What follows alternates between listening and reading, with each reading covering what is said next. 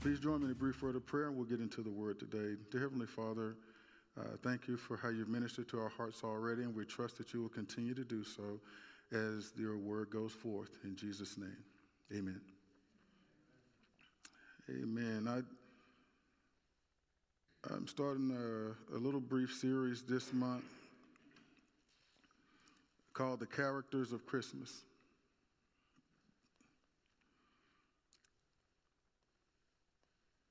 I'm going to start in the book of Luke, chapter 1.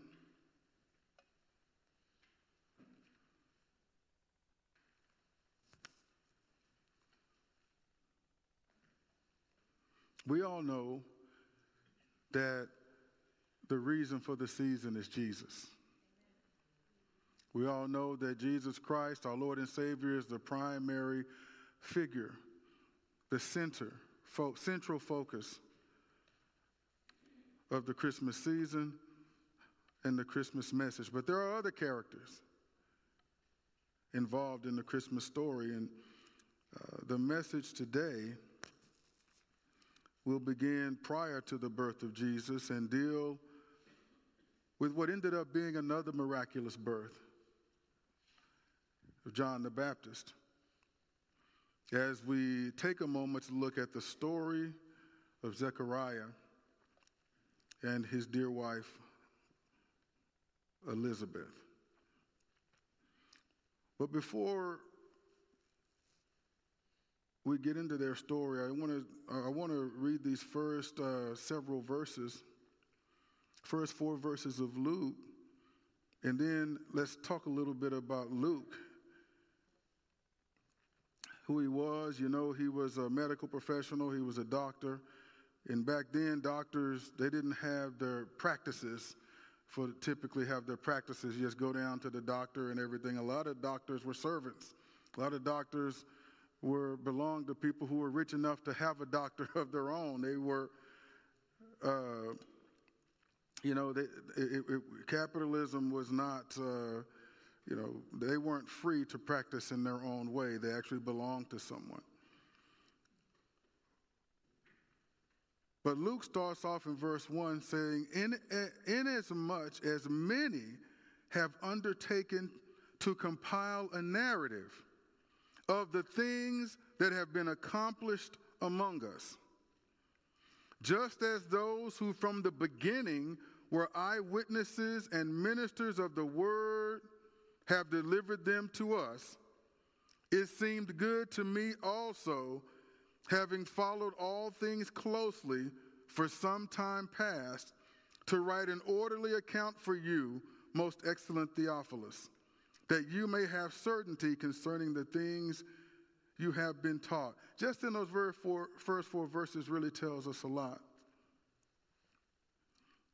First of all, we can see here just in those first couple of verses that Luke didn't walk with Jesus.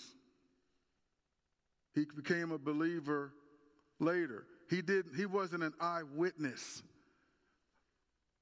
of what Jesus said and did. He was a historian of those things. He researched those things thoroughly and meticulously. And he's addressing Theophilus here. Just as those who from the beginning were eyewitnesses and ministers of the word who have delivered them to us, it seemed good to me also, having followed all things closely for some time past, to write an orderly account for you, most excellent Theophilus. Now, I don't know fully, not much is written about who this Theophilus person is, that you may have certainty concerning the things you have been uh, taught. But whoever he is, has become a believer. And there is enough question, though, concerning some of these things that Luke is writing a meticulously thorough account with the intent of bringing certainty to his heart, encouraging him concerning those things that they are being taught. And just to give you uh, just to give you an idea of the thoroughness of Luke, I want to go for a brief moment to Luke chapter 3, and I'm going to read the first six verses, and I'll spend a couple of minutes on it, and then we'll get back to Luke 1 and get into Zechariah.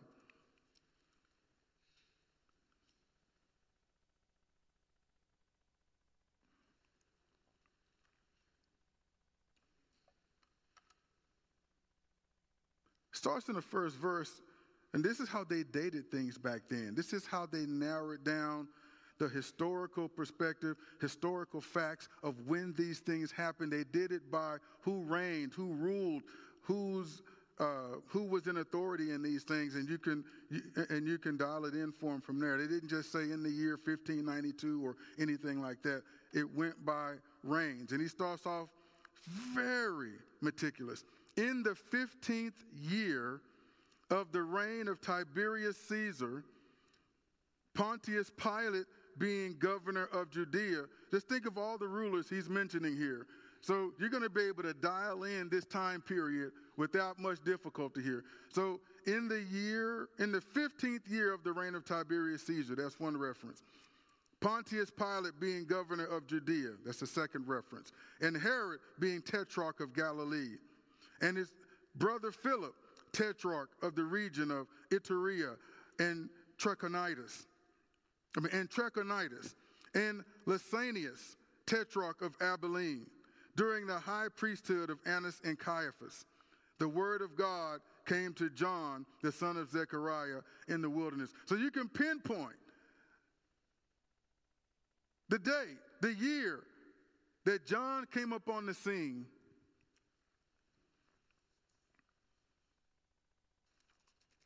to prepare the way for Jesus. And he went into all the region around the Jordan, proclaiming a baptism of repentance for the forgiveness of sins. As it is written in the book of the words of Isaiah the prophet, the voice of one crying in the wilderness, Prepare the way of the Lord, make his path straight.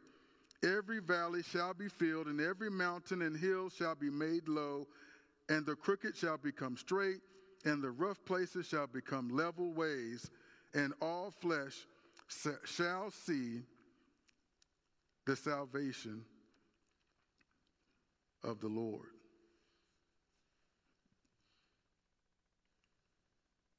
So Luke wasn't there as a part of the original 12 walking and and with the Lord and observing everything that he did.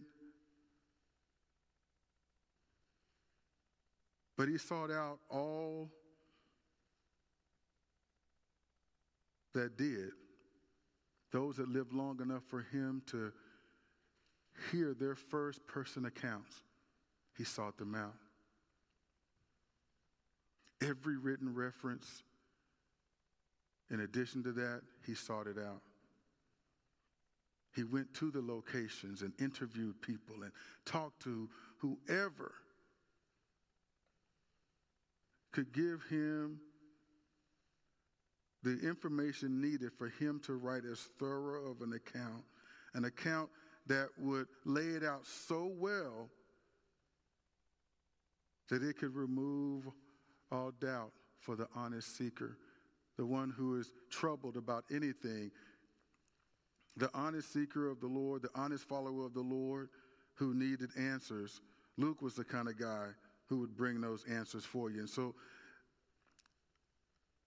knowing that about Luke, we can trust his account when it comes to the characters he writes about, including Zechariah. And going back to Luke chapter 1, we'll start in the first verse as he begins the introduction of this character of Christmas the first character of Christmas that the Bible introduces to us. Read with me in verse 5. In the days of Herod, here we go dating again, king of Judea, there was a priest named Zechariah of the division of Abijah. And he had a wife from the daughters of Aaron, and her name was Elizabeth. And they were both righteous before God walking blamelessly in all the commandments and statutes of the Lord. But they had no child because Elizabeth was barren, and both were advanced in years.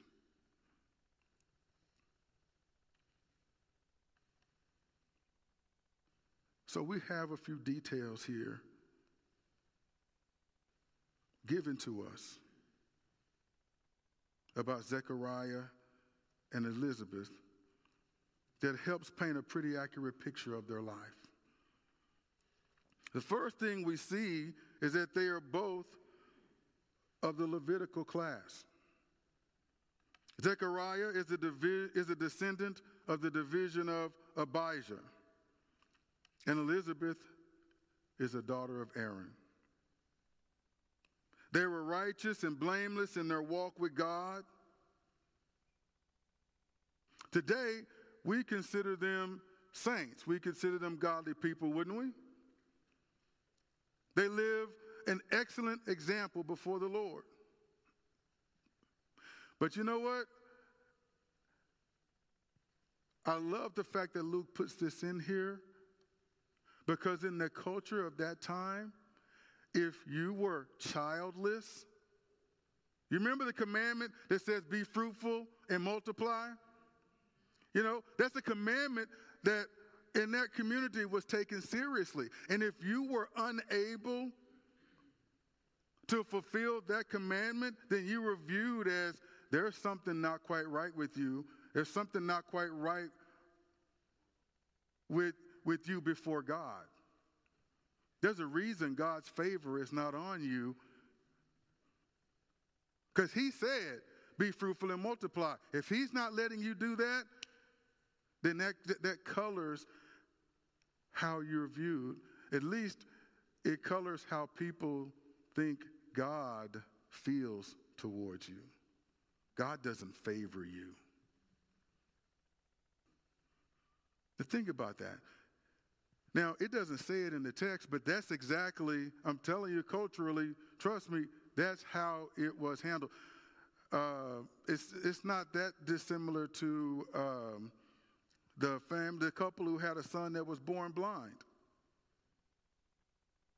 They asked the Lord, who sinned, this man or his parents, that he was born blind? If he was born this way, they had to have done something that put them out of the favor of God. So we have these two godly people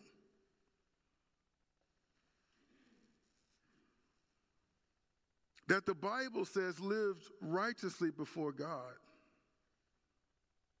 They have this cloud over them. But they didn't allow it to affect their love of God. They did not allow it to affect their faithfulness toward God. They kept plugging along, serving the Lord.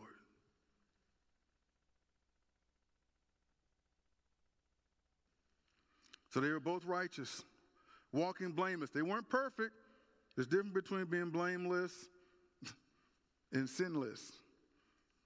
So by the grace of God, they were blameless before God, but they had no child because Elizabeth was barren, and both were advanced in years.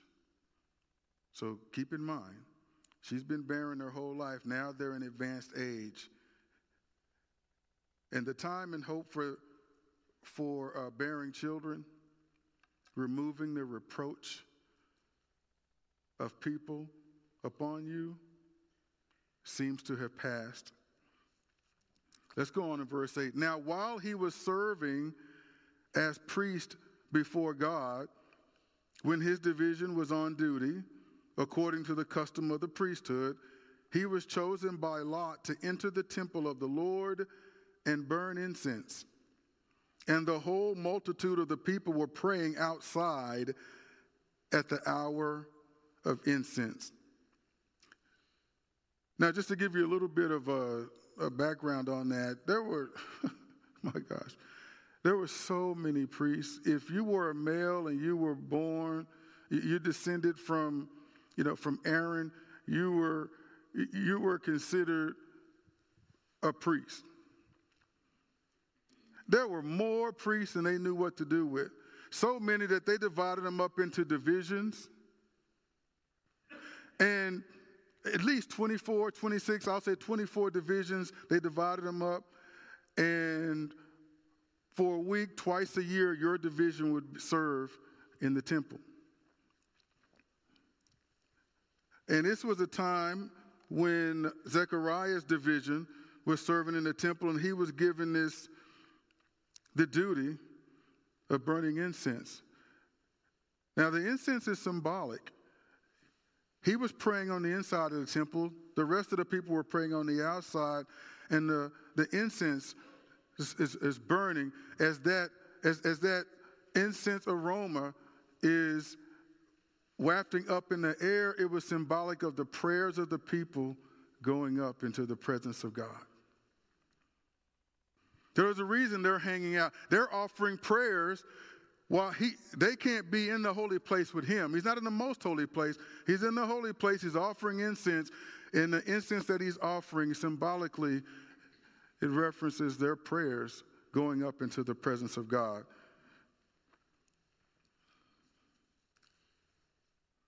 And it says the lot fell on him. You know, they it's like a roll of the dice, like it was a luck of the draw. But we all know divine providence. It wasn't luck at all. It wasn't by chance that he was in the role of burning that incense because there was a meeting planned between him and Gabriel that he did not get advance notice about. So he's burning the incense. And in verse 11, there appeared to him an angel of the Lord standing on the right side of the altar of incense. And Zechariah was troubled when he saw him, and fear fell upon him.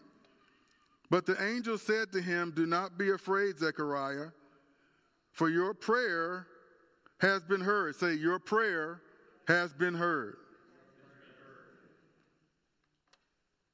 Do not be afraid, Zechariah, for your prayer has been heard.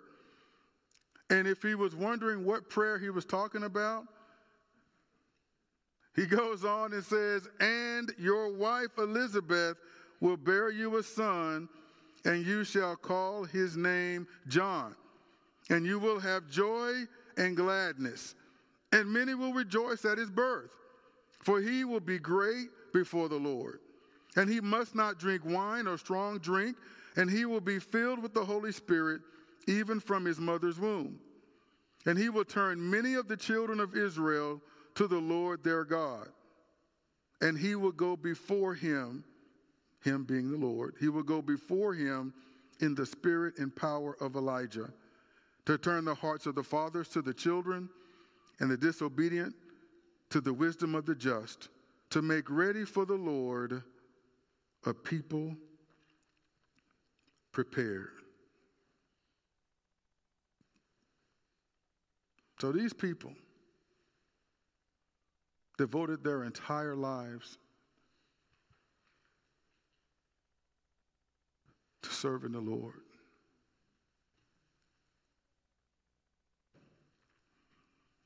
I want you to go there in the in the in your mind's eye.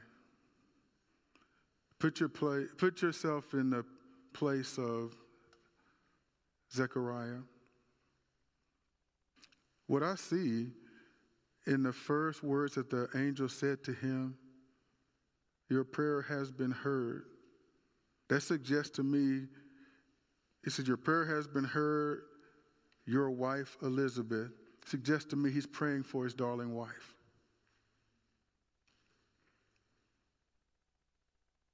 You know, when a couple was unable to have children, back then in that culture, who do you think got the blame for that?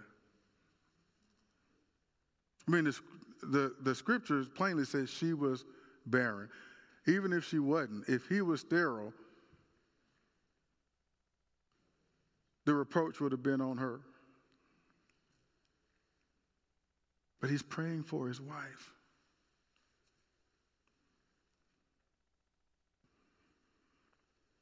The angel says, Your prayer has been heard.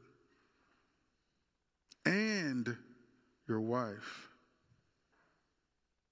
is going to have a child.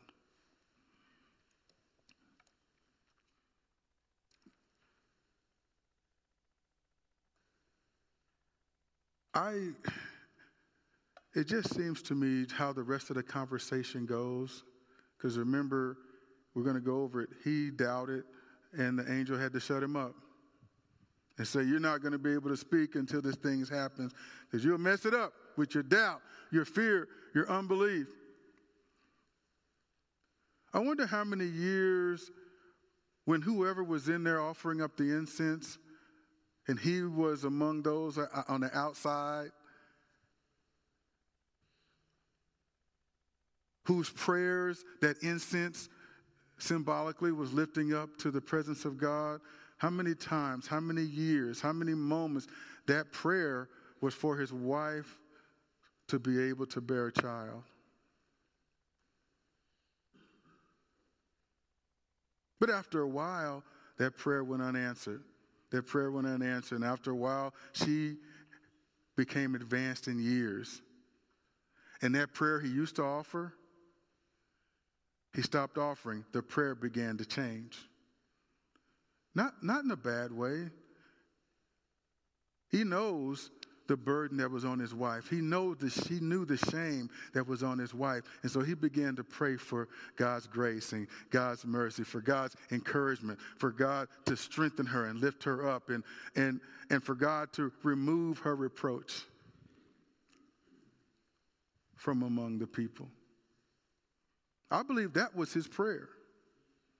Because the old prayer seemed impossible now. The time had passed for the old prayer, so the prayer modifies. He still loves his wife, the reproach. God, she didn't have children, but can you lift the reproach? And the angel comes in and says, Your prayer has been answered. God has decided. God is about to remove her reproach.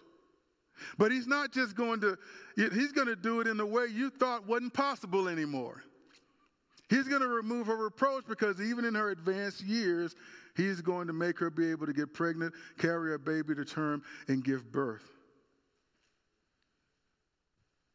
And get this, she's not just going to give birth to any child. This child that she's going to give birth to is going to have a special significance in, in history. See, God didn't give you the baby when you wanted the baby. God didn't give you the baby when you were of childbearing years. God waited till you were in your advanced years.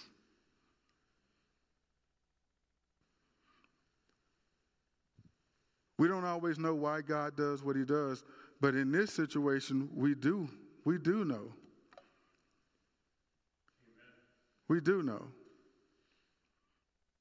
See, how many years did these God lovers, this couple who walk with God blamelessly, who were righteous in the eyes of God, how many years did they walk with him with their prayer not being answered, with this reproach over their head, wondering why?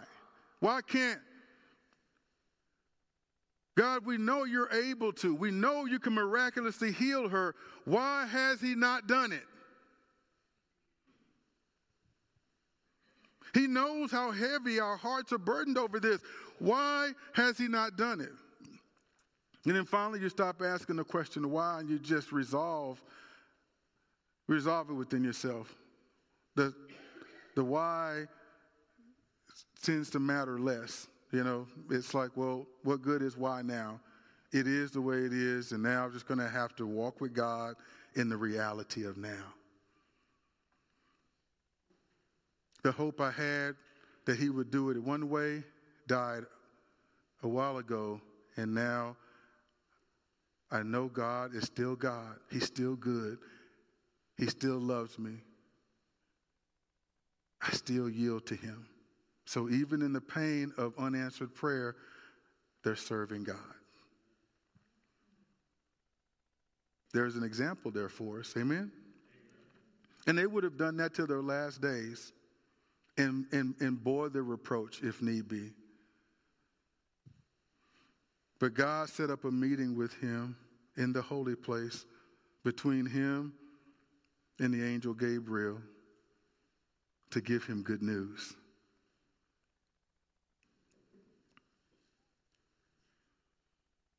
And maybe you're in that place where Zechariah was when the angel Gabriel met him. Years of prayer, unanswered, wondering if God heard you, wondering if God cared. Maybe through this story, God wants to encourage you and, and light the flames of your hope to, to keep believing, to keep trusting in God. That because it didn't happen the way you envisioned it happening doesn't mean it won't happen. Are you hearing me? Your prayer's been heard. Your wife Elizabeth will bear you a son. He will go before the Lord in the spirit and power of Elijah.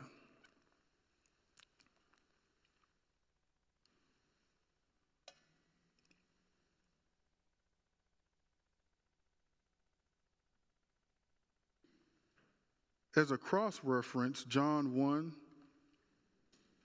verses 19 to 23 say this And this is the testimony of John when the Jews sent priests and Levites from Jerusalem to ask him, Who are you? Who are you? He confessed and did not deny, but confessed, I am not the Christ. And they asked him, What then? Are you Elijah? He said, I am not. Are you the prophet? And he answered, No. So they said to him, Who are you? We need to give an answer to those who sent us. What do you say about yourself? He said, I am the voice of one crying out in the wilderness, Make straight the way of the Lord, as the prophet Isaiah said. And for reference, that comes out of the uh, book of Isaiah, chapter 40, verse 3. That's a prophetic word about John the Baptist, the one who would come to make, to prepare the way for the Lord.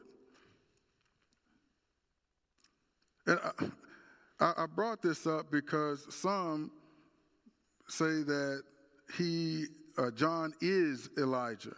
There's some verses that give the, you know, that give that impression, but he's his own person. It says clearly here he would come in the spirit and power of Elijah. It's what it said in Luke. And John himself even answered definitively, No, I'm not Elijah. I'm not Christ. I am of the voice. I'm the one that scripture prophesied would be the voice in the wilderness crying out, Make straight the way of the Lord, as the prophet said.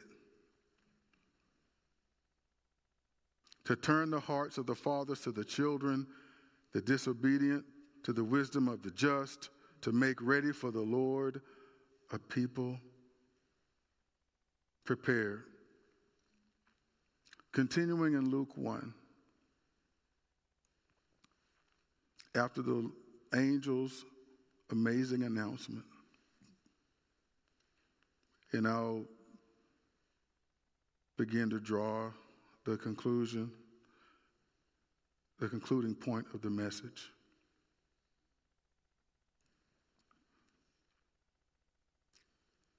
Zechariah's initial response seems innocent enough at first.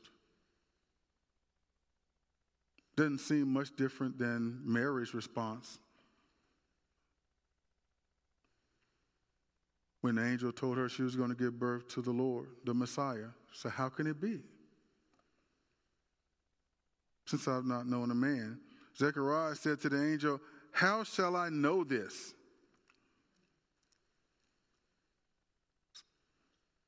It might seem innocent to some, but he's almost like, I'm from Missouri, show me. How shall I know this is going to happen? Prove it to me. For I'm an old man, and my wife is advanced in years. And the angel answered him, I am Gabriel. Say, oh, you done done it now. He, he, he giving you his name. He's giving you what he does. He's like, I am Gabriel. I stand in the presence of God. And I was sent to speak to you and to bring you this good news. That's, that's a stern answer to a, to a, to a uh, kind of a disrespectful question. How shall I know? You're talking to an angel of the Lord. How shall I know this? I'm Gabriel. I stand in the presence of God, and I was sent to speak to you and to bring you this good news. And behold, you will be silent and unable to speak until the day that these things take place, because you did not believe my words, which will be fulfilled in their time. Now, this guy loved God, but he had a little bit of crisis of faith right there concerning this, this great news. It didn't, notice, it did not cost him the blessing. He got chastised, he got shut up, and sometimes, you know what? Maybe the best thing for us is to be silenced. Maybe it'll be good for a lot of us if God just press the mute button on us.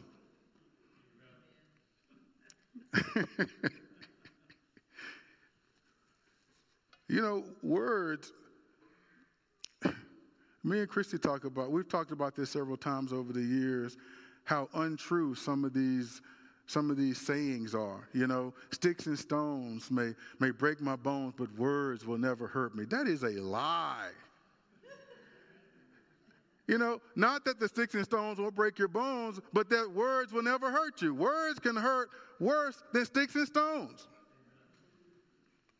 There are things that were said to me in my developing in my childhood years that carried with me well into adulthood, that hindered, you know, hindered my ability to, to relate well with people, hindered my ability to trust, hindered my ability to have self confidence. Right? I mean, the words can be so damaging. Not only to you personally, but to the people around you. You can inspire hope. You can inspire faith. You can inspire people to accomplish great things, but you can, uh, by your words.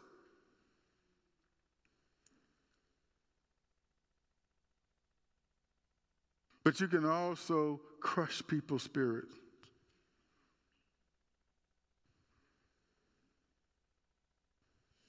Make them fearful of and doubtful of everything by your words. You can poison an atmosphere, an environment with your words.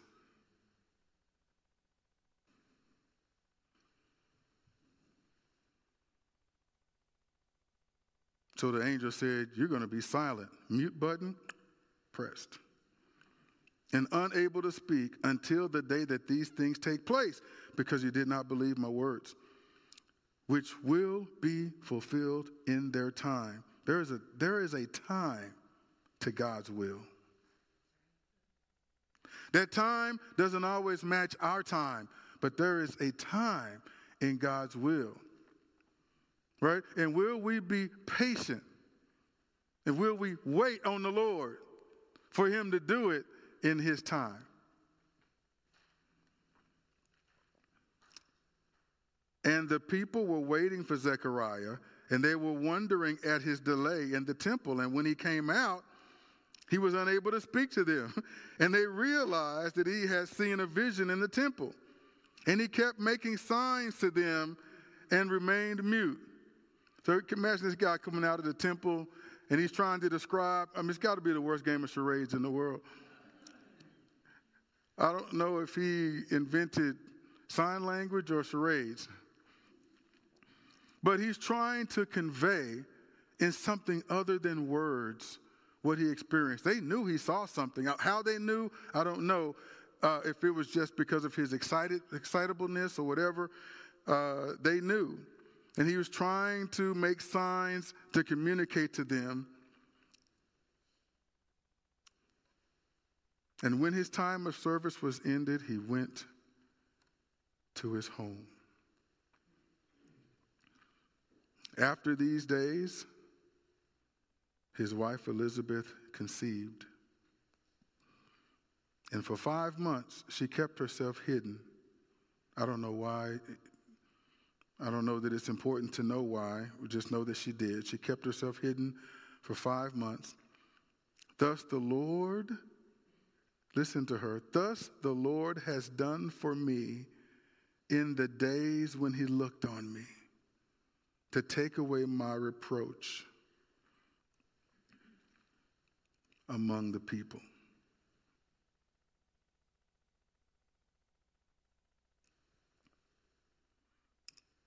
She's going to have a baby.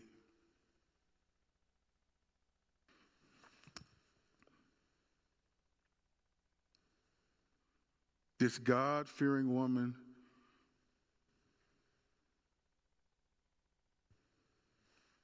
covered in reproach among the people who are doubting God's favor on her because of her barrenness. God waited until her advanced years,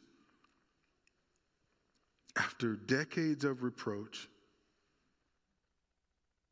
they're having a child. And not just any child, a very important child in God's plan of salvation. It's already been alluded to, but what's so special about this child? He said he would be filled from the Holy Spirit from birth. He will help people turn to the Lord. He will be in the spirit and power of Elijah, and he will prepare people for an encounter with God. When it comes to the characters of Christmas, it's important to remember that the first people who were given a glimpse of the coming Messiah were not the young, nor the rich, nor the powerful, nor the strong, but an older, but an, but an in their advanced years, childless couple, suffering through the pain of wanting and never having a child.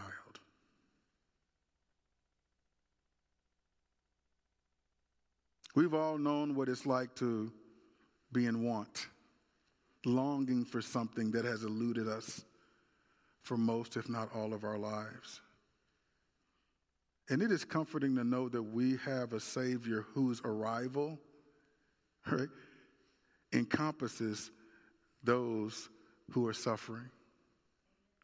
That his, the good news of his arrival, he's not just for all the haves, he's also the Lord and Savior of the have nots.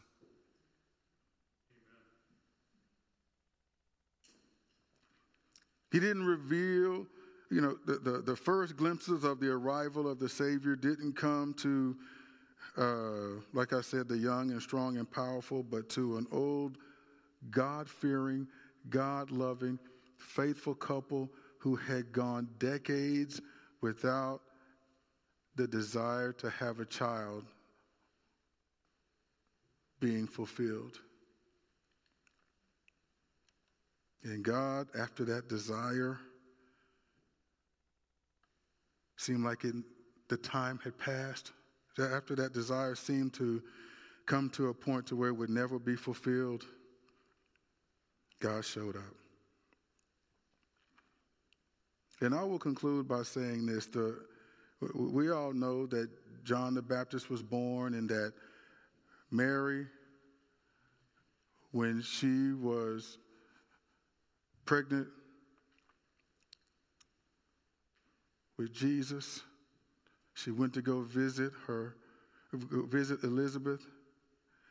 And the Bible says the baby in her womb leaped. You know, he started announcing the arrival and praising the arrival of Jesus when he was still in the womb. He was witnessing, testifying of who Jesus was before he was even born.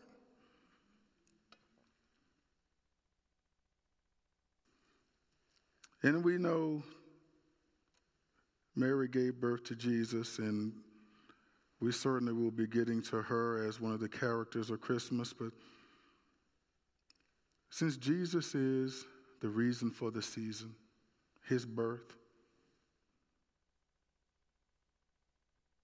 along with, his, along with his birth came the good news of the salvation of the Lord for all people. What was the um, message um, that the that the angelic host gave to the shepherds? Said it was good news of great joy for all the people. The coming Savior is good news, great joy for all the people. The birth of Jesus, the birth of Jesus shows us that no matter what stage of life you're in, it is still good news for you. Young, middle aged, advanced in years, it's still good news for you. This was good news for Zechariah and Elizabeth. They were finally going to have a child. And the reason they were going to have this child was so that a prophet would prepare people to meet the Lord.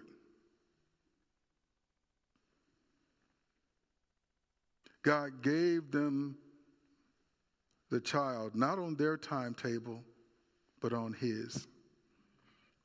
And in the act of giving them a child, God demonstrates His intention to give grace. Elizabeth's shame is removed. I believe that was primarily at that time Zechariah's prayer. I want her shame removed, God. Her shame was removed, replaced with a demonstration of God's favor. Her disgrace among the people is replaced with a son who preaches a message of repentance returning to God. Are you hearing me today? I said earlier that not being able to have a child meant that the favor of God wasn't on you or you were in the disfavor of God. That would have been proven wrong if God would have given her a baby in her childbearing years. But just think of, I mean, the abundance of favor that's on her. That God gave her the ability to have a baby when biologically she wasn't supposed to be able to. Right? And so, uh, easy for me to say, but it's like if you want to talk about, you want to look on the favor scale, all those years of people thinking you weren't favored by God, my goodness, you're on the plus side of the favor now that God did it when He did it. And on top of that, if that wasn't if that wasn't enough in and of itself, the whipped cream and cherry on top of it is not only did you have a, uh, a child, you had a son, which was important in that time. But her disgrace among the people is replaced with the son who preaches the message of repentance. Not just preaching a message of repentance, but he would pave the way for the Messiah. Oh my goodness. You talk about you're talking about this delayed answer to prayer. It was delayed and it was frustrating and it was painful and it was aggravating. So much so that an angel delivering the message was not enough to convince Zechariah that he was hearing from the Lord. Right? It gets that way sometimes.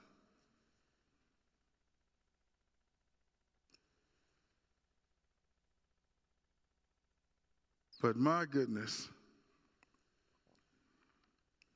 somehow, by the grace of God, they persevered, they endured, they made it through, they kept the faith.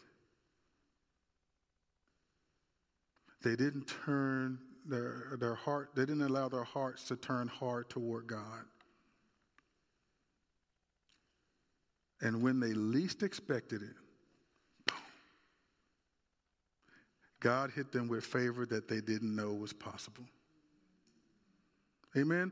So don't don't write the ending of your life story too quickly. Don't write the ending yet.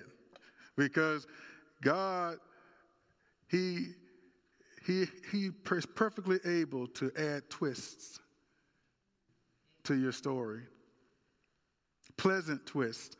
Things you thought were were over and done. Things you thought were dead, never to be revived again.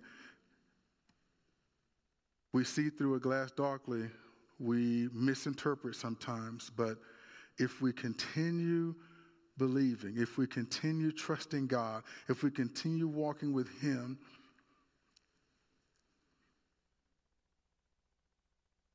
man, there is no telling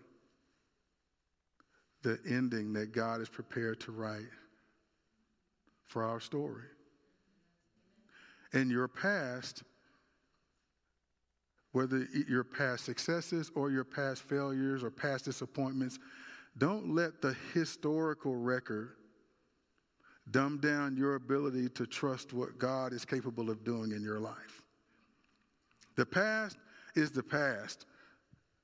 We're in the present with God now, and what the future, what future He has for us, we know it's a good future. We know it's filled with hope. Amen. We know it's filled with life. We know that He has good for us, and we know that He favors us. It may look like He doesn't favor us on the outside. Maybe we don't have the baby yet. Maybe we don't have the ability to get pregnant yet. Maybe we're advanced in years. Maybe we've moved on to a different phase and we just left a phase that was filled with disappointment. And that disappointment still affects us today. I want to encourage you not to live so much in that, in that, in that past disappointment that you miss what God is doing in your life right now. That you miss the path that He's cleared for you to walk. And at the end of that path, there is a favor that surpasses the favor that you didn't get yesterday. I'm just going to ask you to stand.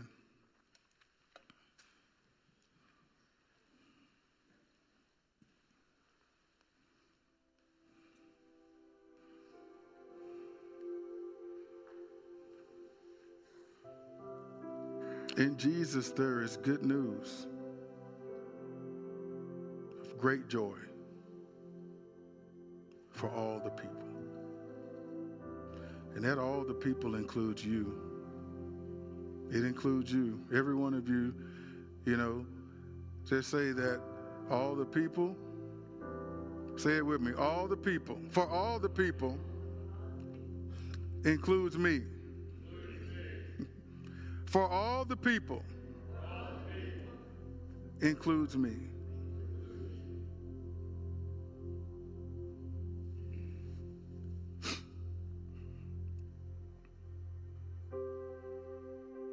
So I want to encourage you today.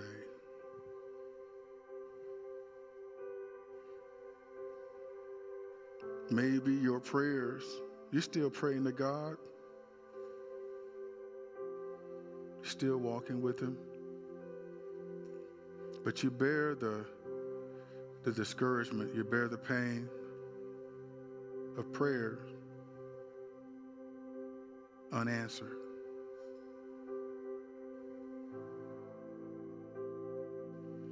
Maybe that's not the best way to say it, but uh, maybe I'll say it this way. You bear the, the pain and the scars of, of reproach.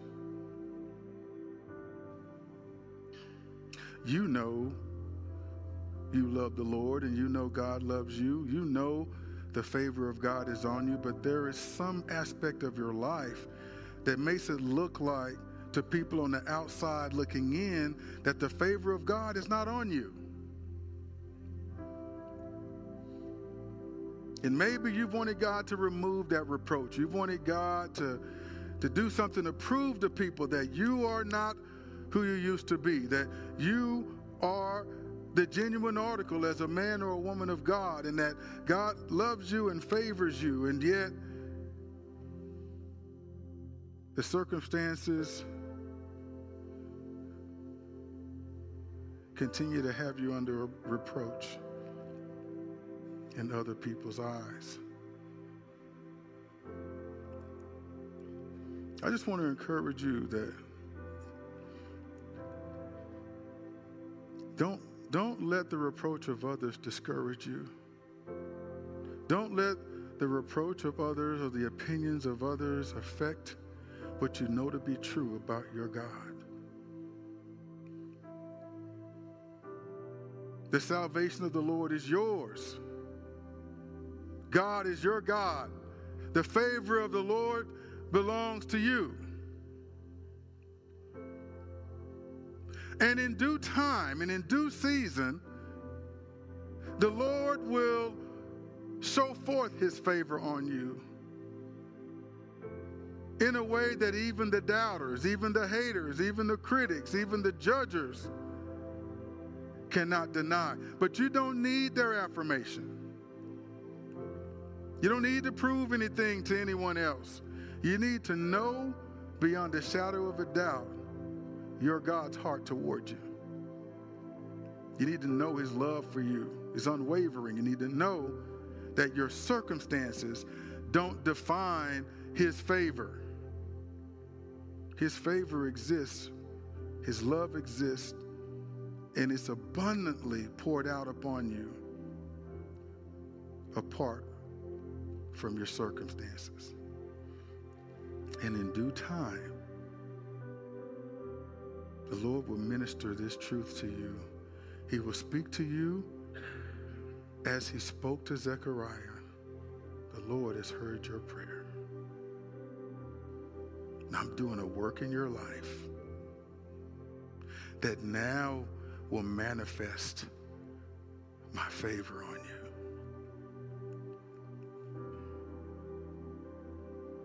you. And God will be expressing how proud He is of you for hanging in there.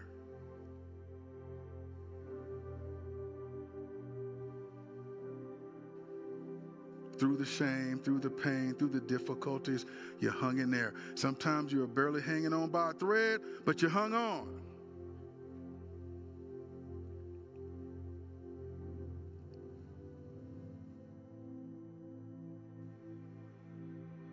You clung to the Lord your God.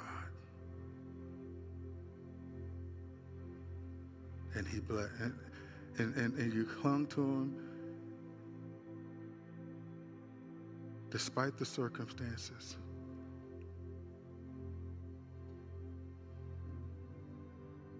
Knowing that someday he will say, I've heard you.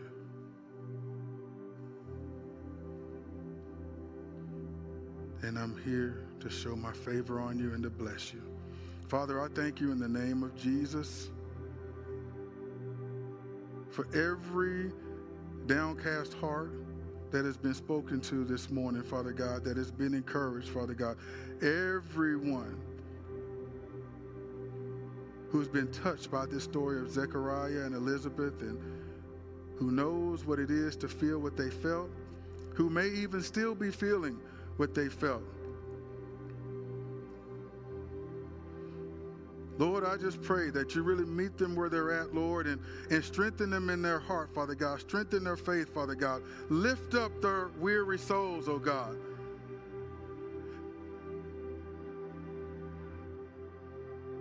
With the hope that their answer to prayer is on the horizon as well. And Lord, when you minister to them, this may not be their prayer, but I'll pray it on their behalf. If you need to hit the mute button on them, hit the mute button, oh God.